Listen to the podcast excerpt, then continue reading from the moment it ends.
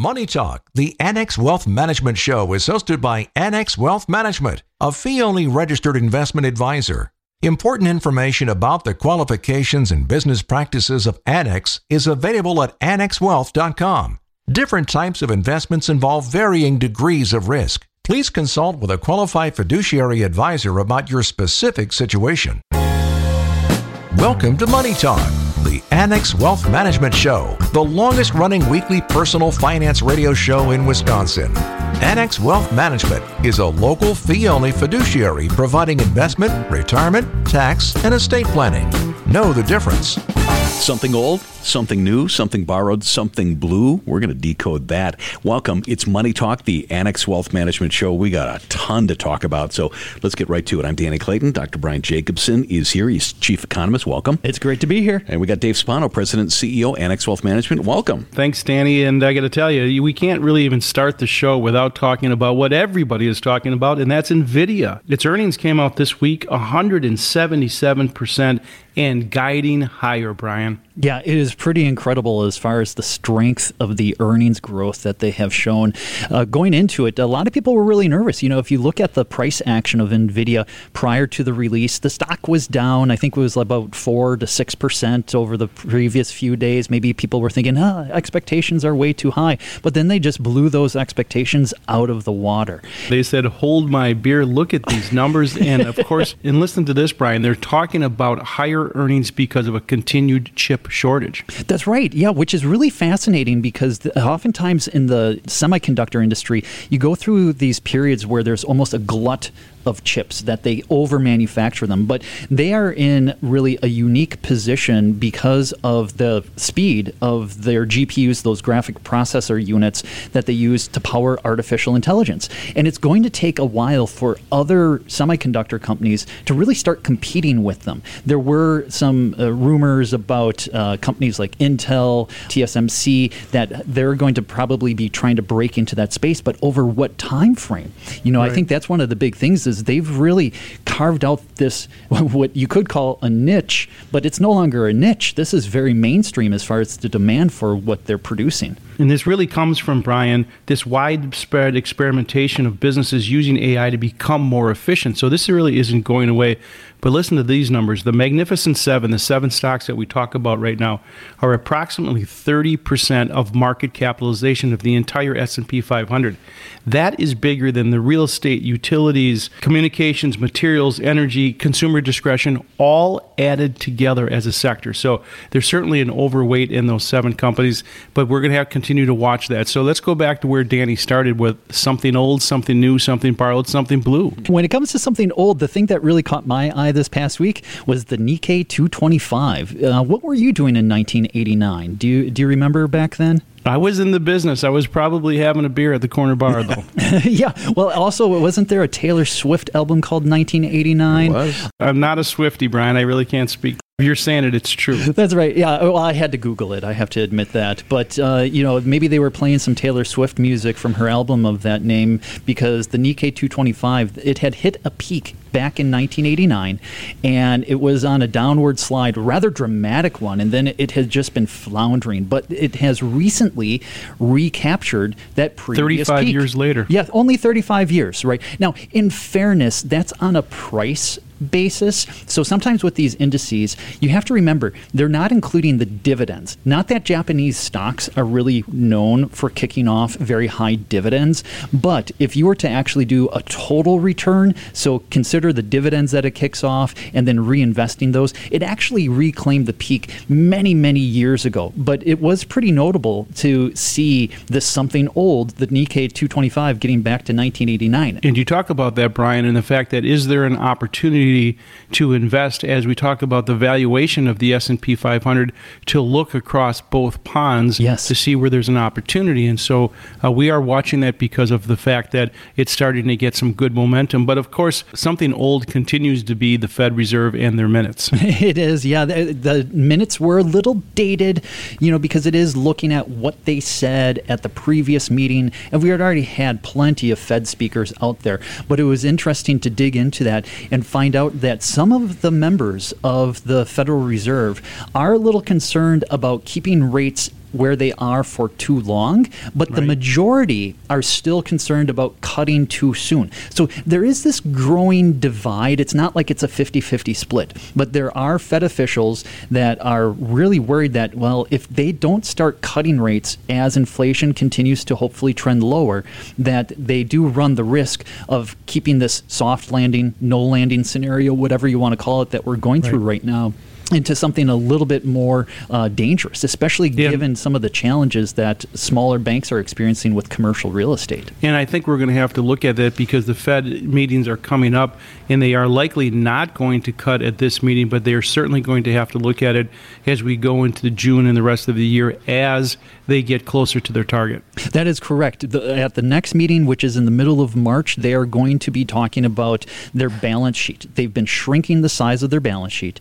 They might want to try to taper that, what's called quantitative tightening, so slow down the shrinking of it. They don't know what they don't know. Right. And they do know that. And the problem is in 2019, they shrank their balance sheet a little bit too much, and it caused some financial problems, especially in the overnight market for money uh, with big banks and the such. And so they're very aware that they need to tread carefully here. And so mid March, they're going to be having that conversation, probably make some announcement at the May meeting about slowing down the pace of the shrinking of the balance sheet. But then that could tee up maybe June for an actual rate cut. A lot will depend upon the data that comes out between now and then, though. So let's go to something new, something more important. You know, go away from talking about me, something old, to talking about something like you, something new. yeah, so I would say that the market has been hitting new highs, and a lot of times clients get really worried about, you know, is this the time to sell?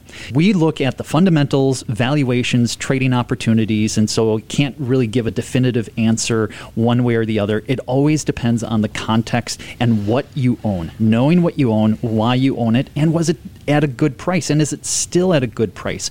It remember it used to be new highs were old hat. Oftentimes when you look at the data the market is hitting a new high because things are actually pretty good and they are likely to continue that way.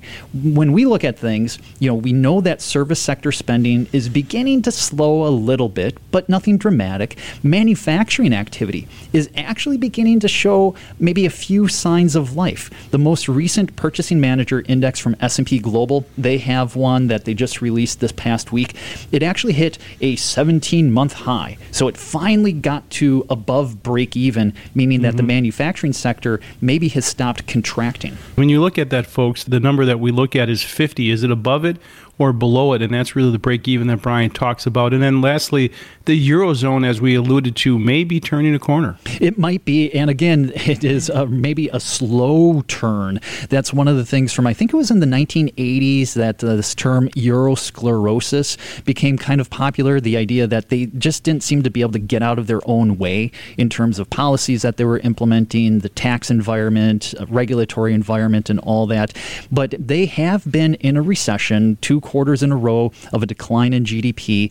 These purchasing manager indices that came out are showing a little bit signs of life, not necessarily in Germany, but in more of these what we call peripheral countries, so like Spain, Italy, uh, those other ones that uh, remember back in 2011 and 12 were the epicenter of uh, some of the angst with the uh, debt problem over in Europe. But now Right. those are showing some signs of life. The United Kingdom is showing some signs of life, but it's early days. I don't think that they're going to make this massive, like V-shaped recovery. It's probably going to be more like this Nike swoosh shape. So moving along, we're going to get to something borrowed, and of course, we all know what debt can do. But you know, we're recycling some headlines from a year ago. But Nvidia, again, as we alluded to to start the show, really came to the rescue. Yeah, a year ago, it was Nvidia that came to the rescue of the markets. We were experiencing a bit of turbulence early in 2023, and suddenly Nvidia came out with some blowout earnings. There's the launch of artificial intelligence with OpenAI. So, uh, once again, Nvidia to the rescue and with this AI craze. But again, we can also recycle some of the headlines from, say, March of last year. Remember that whole little banking crisis thing that we had with Silicon Valley Bank?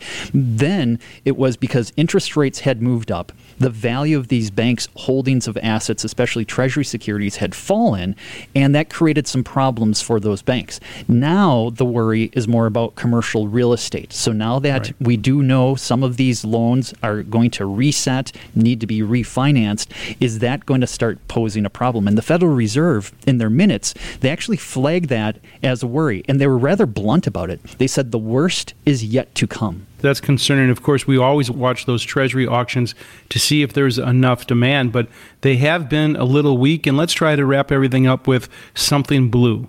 I, this one I had to stretch a little bit for, admittedly, but one of the headlines that I saw, you know, the airline JetBlue, they were in the Dow Jones Industrial Average. They were just replaced by Uber Technologies. So the mm-hmm. you know the card, the ride sharing app, um, they replaced JetBlue in the Dow, and the Dow Jones, remember, is really created by the people at uh, S&P Dow Jones. It's a committee, and they want to pick about 30 stocks that represent the U.S. economy economy, and they decided it was time to kick out one of these airlines and replace it with ride sharing. Another big one was kicking out Walgreens and mm-hmm. replacing it with Amazon. So they really want this to better reflect the U.S. economy. I think it's a key thing to remember. Some of these indices that you see they are very different whether it's the Dow Jones, the S&P 500 or the Nasdaq. But sometimes they are built by a committee. And so if you're tracking an index, you're basically doing active management but by a committee where you know they're not necessarily aware or paying attention to fundamentals or anything like that uh, of the companies. So there you go, Danny. Something old, something new, something borrowed, something blue. Nicely put together. Our week in review always available on demand at the top of the hour, wherever you get your podcast and the Axiom newsletter. Thanks for listening. We're going to be right back on 620 WTMJ. Custom tailored investment and retirement planning from a fee only fiduciary. Know the difference. This is Money Talk, the Annex Wealth Management Show on WTMJ. We're back on Money Talk, the Annex Wealth Management Show. Dr. Brian Jacobsen, you have a busy Monday. Let's talk about that. I do. I'm really looking forward to it. So, one of the great things is that I get to go on television.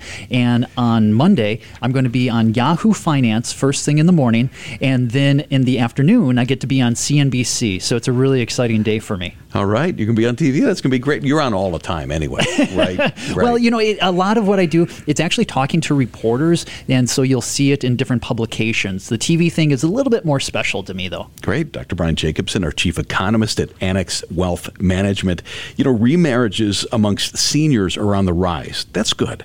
What's the right way to restructure your estate plan to take care of both your new spouse and your children, your family? That's next. This is Money Talk, the Annex Wealth Management Show, 620 WTMJ. One team, one plan, one fee. Annex Wealth Management works in your best interest. Can your advisors say that?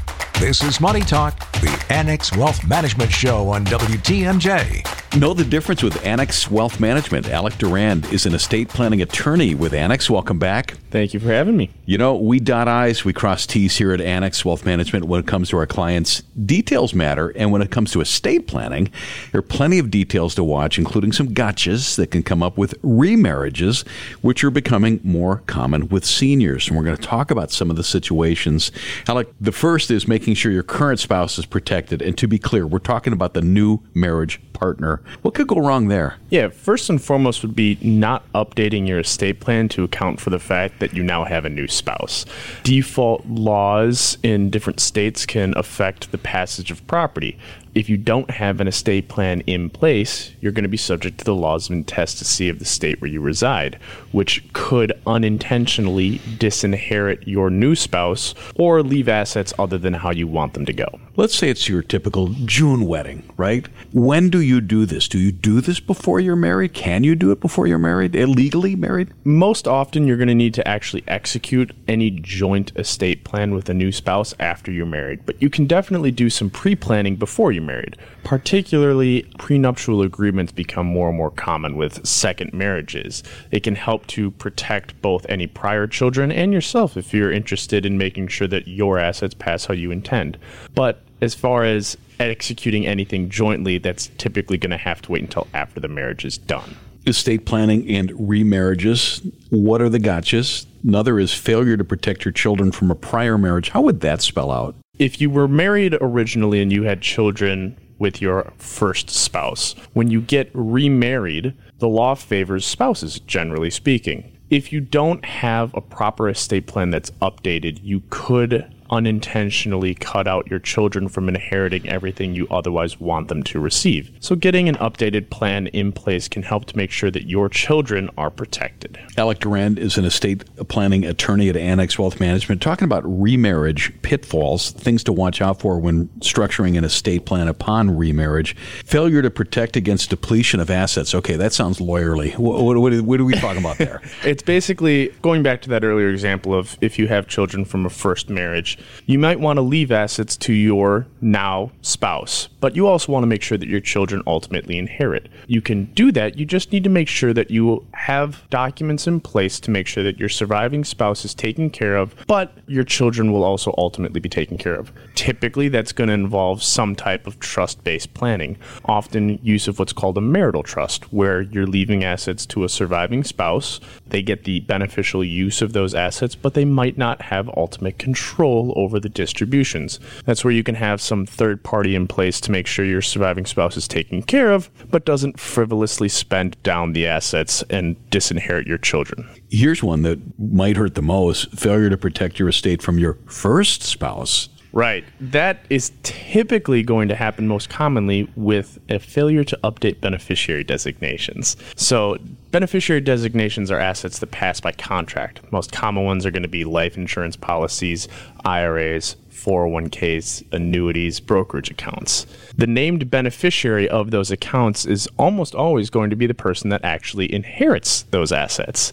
If you don't update those designations after your either first marriage ended or after you get remarried, you could unintentionally again disinherit your current spouse or your children if you have any. So it's making sure that you've crossed all your T's and dotted all your I's following your new marriage. Let's talk about the case of a client of Annex Wealth Management, widowed or divorced. They're going to be married again. What's the process that you'd like to see? Bring everything then they currently have? Yeah, I mean, best practice for us, we always would like to see a clients' estate plans because it can help us better inform them about their financial planning. We can help guide them through how their assets are going to be transferred and whether their current beneficiary designations are consistent with their estate plan or with their new life situation if they got remarried. So, knowing that can be helpful for us. It's not required. Some clients don't want to share that personal information, and that's totally fine what we would encourage clients to do is at least share those life updates with us. If you're going to get remarried or if you're contemplating divorce, let us know so we can help update your financial plan accordingly, particularly when it comes to updating those beneficiary designations. Estate planning, tax planning, investment retirement planning, it's what we do. You can start at annexwealth.com. Alec Durand is an estate planning attorney at Annex Wealth Management. He and the team watch over these and other little gotchas that our clients want and need to avoid. Thanks for joining us. Thank you for having me. Saturday, February 24th, bottom of the hour. Let's get caught up and go to the WTMJ Breaking News Center. Planning and investing insight from a fee only fiduciary. And we put that in writing. You're listening to Money Talk, the Annex Wealth Management Show on WTMJ.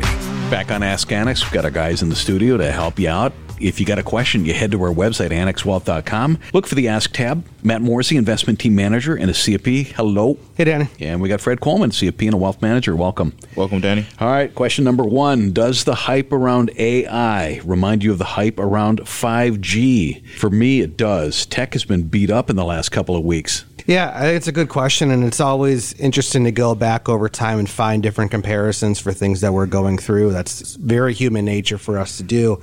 To me, though, looking at, at AI versus 5G, and I'm certainly no tech expert myself, but I, I do really think that they're different. AI, to me, at least the things that I'm hearing and talking to the guys on our team here is that AI is really just is a global changing technology.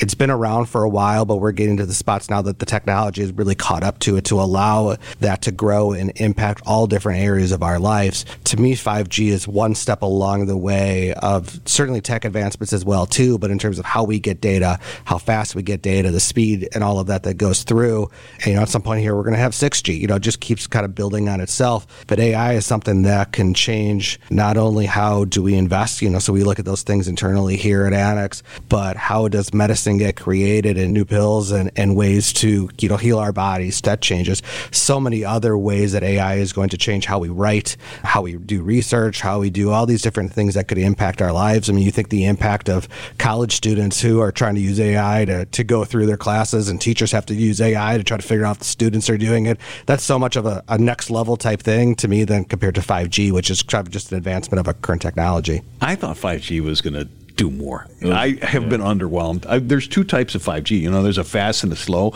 and I got the slow. I'm talking to you, unnamed cellular carrier. All right. Okay, next up on Ask Annex. We'll both be 60 this year. I'm 100% ready for retirement. My job stinks, and I don't want to do it anymore, and I've got ample assets. The trick is health insurance between now and Medicare at 65. We have an HSA that we're using as a retirement fund, but that goes away if I retire. It sounds like some planning is needed here. If you have ample assets, then it sounds like just need to get the plan together. I can understand how healthcare is a concern. Uh, you have a few options. The first option is you can go on Cobra. This will let you stay on your current healthcare plan for 18 months. After that, what you'll need to do is go out onto the marketplace and see what the costs are, and you want to build that into your financial plan. You know, it, it could be less than you think, you know, depending on what your income is. The last option that I think is often overlooked is just getting a job part time for healthcare and you can also use that as a hobby. Um, I used to work at a job a while back when I was in college, and it was a very difficult job. You know, loading boxes onto a truck, sweating, four o'clock in the morning. So you probably think about what company this is, and there were a lot of older guys working there, and I would ask them, "Why are you working here?" And number one answer was healthcare. So that kind of tells you the importance of that, and it also keeps you busy. Now, when it comes to your health savings account, usually those aren't use it or lose it. So if you have a health savings account, I'd be interested to see what type of account that really is, because if it's a HSA, then you should have that until you deplete the funds. Fred used to load boxes all night long when he was in college. That's why he's so jacked. Yeah. yeah. all right. That, he, he I've always been up. more of a desk worker, so I don't have that same physique that Fred's look, Yeah, my with. knees and back paid for it though. So. Right. Next up, is my timing bad if I want to move cash into a simple S&P 500 fund? Certainly, I'm buying near the top. Yeah, you know, and that's always a risk. And uh, for most people, that tends to be an emotional decision at that point, or or the fear that they bought the top and the market's never going to go up again. And at that point, you know, we really want to look at is what is your risk tolerance? What is the time period in terms of when you're going to need these funds? You know, what's your overall goal for it? We've said a few weeks back, and it's kind of a fun saying for me, or, or kind of a glib thing to the extent is that in order to hit an all time high, it had to just pass up another all time high. So you have that cycle that goes through that. That in order to for that money to grow, it's going to have to keep hitting new all time highs, and that becomes very very common. But what I would really look at is again. If you're putting money into the market today, is that a long term spot for it or or is this short term? If it's short term, I, I wouldn't invest it. I would find a money market to put it in, a CD, treasuries, things like that that are going to guarantee a specific interest rate for you, um, specific timing in terms of when you're going to be able to get that money back and work through things like that. But if this is something that you're not going to use for years, I think you're really fine with doing that. You do have to take that risk that maybe we are at a little bit of a peak and we get a pullback, and you're probably going to have some regret on on waiting on that. And if you think that's what's going to happen, I would dollar cost that money in that. I would add a little bit at a time over the course of a few weeks, few months, or maybe even longer if this is really long term money. And that way, at least you don't have the emotional regret of if you ended up hitting a peak. Yeah, man, you hit it right on the head. I wouldn't let this deter you from investing, especially if it's long term. History tells us that what the top is today is going to look like a bargain years from now. Mm-hmm. We've hit an all time high over 350 times since 2013. So that tells you the power of the market. Uh, so don't let the hype of the all time high deter you from investing. That's Ask Annex. Matt Morrissey, Investment Team Manager, CFP. Thanks. Thank you. Fred, the Rock Coleman, thank you. Thanks, Danny. this is Money Talk, the Annex Wealth Management Show on 620 WTMJ. One team, one plan, one fee. Money Talk is straight talk from a local fee only fiduciary. It's time to know the difference. This is Money Talk, the Annex Wealth Management Show on WTMJ. Know the difference with Annex Wealth Management? Deanne Phillips is back. She's Director of Client Learning Development, CFP, and a Wealth Manager. Hello. Hello. You're also a CDFA, Certified Divorce Financial Analyst. Mm-hmm. What does that entail? Well, that is kind of an adjunct to the certified financial planner, which I am also. So it enables me to really help work with the client to get their arms around what the attorney is proposing for a settlement. So I interpret marital settlement agreements, QDROs. We're able to effectively put everything together. I help the client understand their negotiations and the splits and show them what it looks like after. We're going to talk about nine things one needs to know about a divorce, and at the end, we'll add a tenth details about a special presentation that happens two weeks from today at our headquarters in Brookfield. We're talking about divorce because it's an incredibly disruptive event. We look at it from the impact of your financial planning and planning for retirement. 10 things you need to know it's going to be unpleasant is yeah, our first. There is really no good divorce, but the best scenario kind of is both parties feel they lost. Divorce generally heralds the separation of an incompatible couple that got together for any number of reasons and only realized maybe too late that they were incompatible. So the process can be emotionally significant life event. Number two, you need an attorney. Yes, we always recommend you get an attorney, one that advocates for you. And remember, it should be somebody you feel comfortable sharing information with. They're going to be there by your side to help you choose your battles and negotiate for you. Now, many will provide free consultations. Go to at least three before deciding which one you want, because you're going to be spending a lot of time with them. The third is where we come in, and that's to plan. Yeah, so many people just want to know will I be okay after? And again, this is where a CDFA comes in or a financial planning firm. We run projections to check on this, especially during negotiations while the settlement is being decided. But you also, Danny, you need a personal plan too. Where am I going to live during this? How will we work out time sharing with the kids during the divorce process until it's finalized? You also need to understand where where cash for your needs will be coming from in the interim before finalization. 10 things one needs to know about divorce. The fourth is document everything in the residence. Yeah, you really should. Take pictures or video. I like video. Every room of the house, uh, cars, outside the house, patio area, everything should be accounted for. And it's really best to have physical documentation of your stuff. But, and this is also important, it's cheaper if you can manage the little stuff between the two of you and split it amongst yourselves and not have the attorneys hash out all your household items. Number five is kind of a stuff thing as well, and that's important papers. You need to make copies of any financial paperwork, brokerage statements, cash accounts, 401ks, pension, deferred comp, bonus payout information and structure, options, grants. Make two to three years worth of copies of your tax returns and all the backup with that. Any important papers that has your child's name on it, birth certificates, passports, marriage license, all your deeds, your car titles, registrations, social security documents documents. Don't forget credit card statements, car insurance, health insurance. If you have an estate plan or trust or will, make a copy of that too. You're going to have to disclose a lot of the financials in court anyway. It's easier if you get it on the front end. 10 things you'll need when working on a divorce. Our sixth is a co parenting plan, if applicable. Right. So feel free to begin to implement this and work early with your attorney because likely there could be something temporarily put in place while negotiations are being done before it's finalized. 10 things you need to know about divorce. Stay tuned because at the end, we're going to share details on a presentation that is two weeks from today. Number seven, therapy. Yeah, find counseling for yourself and potentially your family. This can be important during the process. The judge will be watching you and your ex to see how you react with each other and handle the discussion. So, working through all these feelings with a licensed professional can better help prepare you for the process and it also assists you in moving forward with your new life. Don't forget to get help for the children too, where applicable. Your eighth is debt. How's that work out? Okay, so I know it can freak some people out, but divorces are expensive expensive, and you may likely be dealing with debt at the end at some level, some mortgages maybe, or assuming car loans, or when you budget for your new life and take on new expenses. And, you know, this is where financial planners can assist things to know about divorces. Number nine, make a timeline. Divorces are not fast and easy usually. A typical Wisconsin divorce takes at least six months to one year to finalize.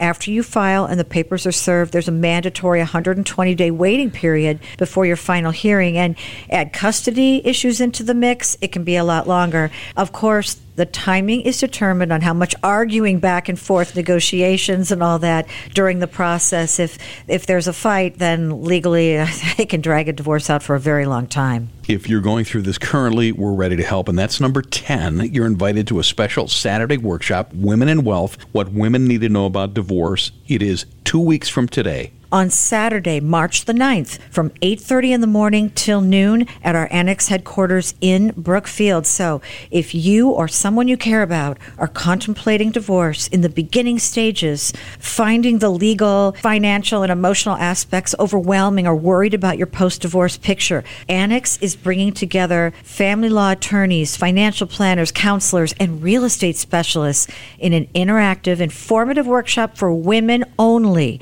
to empower them them and make the best decisions for them and their family during this time. This is a complimentary workshop to the women in our community that is being co sponsored by Annex Wealth Management and Karp and Iancu Attorneys at Law. Deanne Phillips, Director of Client Learning Development, CFP, Wealth Manager, CDFA at Annex Wealth Management. Thanks for joining us. Thanks for having me. This is Money Talk, the Annex Wealth Management Show on 620 WTMJ. The longest running weekly personal finance radio show in Wisconsin. This is Money Talk the Annex Wealth Management Show on WTMJ. And we're back.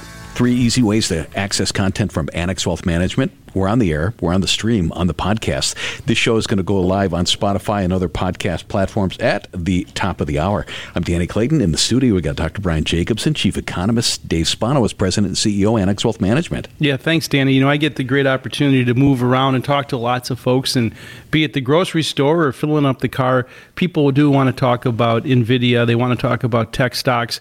But I would remind people that there's a number of things that we do when we look at investments. And there's these three axioms that we use, Brian, to look at a measurement of each one of these securities. There are. And really, when it comes to kind of assessing the market opportunities, there's a couple different ways in which we do it. There's a top down approach where you can think about what's the economic context that we're in and likely to go into. And then we think about thematically where might we want to be overweight or underweight, where are the opportunities. And then it gets into the positioning, which is oftentimes uh, a very very discussion. One of the things that we do is build personalized portfolios. And so it's going to depend upon any sorts of restrictions, legacy securities, tax considerations, and all that. So that's kind of the top down. But when it comes to the bottom up analysis, we take an approach where we really want to understand the fundamentals. What are the drivers of cash flows to shareholders from the companies that we invest in? And then what are the valuation opportunities? And when it comes to assessing valuations, it's not just a matter of looking at what's the current price relative to like the last 12 month earnings or the book value of the company. It's more forward looking, trying to anticipate what are the earnings likely to be in the next year, even over the next decade. So taking into consideration those growth opportunities. And then it's really the third pillar is the trading opportunities. What is the market telling us about sentiment and flows and liquidity? So when we bring that all together, it actually shows us that there are still opportunities in this market even though the market as a whole, if you look at the Nasdaq, the S&P 500, you can see how far it has risen year to date or even over the last year. Compare that to some of these multiples. There are lots of other companies out there besides those just in the S&P 500 or Magnificent 7. And the reason why I bring this up, folks, is because you know people shouldn't be overweighted. There should be a certain limit or percentage of your portfolio that you do. That's number one, and number two, are you doing all of these things? Are you doing the work before putting these things into your portfolio? And if you're flying uh, by yourself on this, you know, we have a big team that looks at all of these things. So that's number one. And then I would also caution people there are a lot of wild cards, even though we expect a good run because it's a presidential election year, and that generally uh, historically has been good for the markets. There is a number of wildcards that still exist, and of course, geopolitical risk is at the top of that list. Yeah, I think the geopolitical risks are really the biggest risks out there, whether it's what's going on you know, between Russia and Ukraine, the Middle East, a possibility of tensions with Taiwan, possibilities in the election year about what's going to change in terms of regulations, and not just in the United States, but even outside of the United States, this is the year of elections. There are more elections taking place in the world this year. If you look at it as far as the percentage of the population affected by elections, so more this year than ever before. And now, when I say ever before, I have to say it's back to like the 1900s because we don't have really good data on it going prior to that. So it is a major year where there could be some changes. Uh, one of the big risks that I'm really looking at are some of the valuations with some companies, but I do have to admit, it's only with a concentrated few number of companies. That concentration risk, where you have all of your chips in just on one bet. Chips. There, here we go with chips again. Next, we're going to talk about potato chips. Uh, That's chips right, yeah. Again, right. So concentration risk, and again, the last thing we want to get in before the end of the show here is that the Federal Reserve still could be a wild card. And you know, by the way, when you're talking about political risks too, you're talking about change in policy. But the Federal Reserve, of course, could have a change in policy, and we'll have to see because they still want more information on inflation before they act.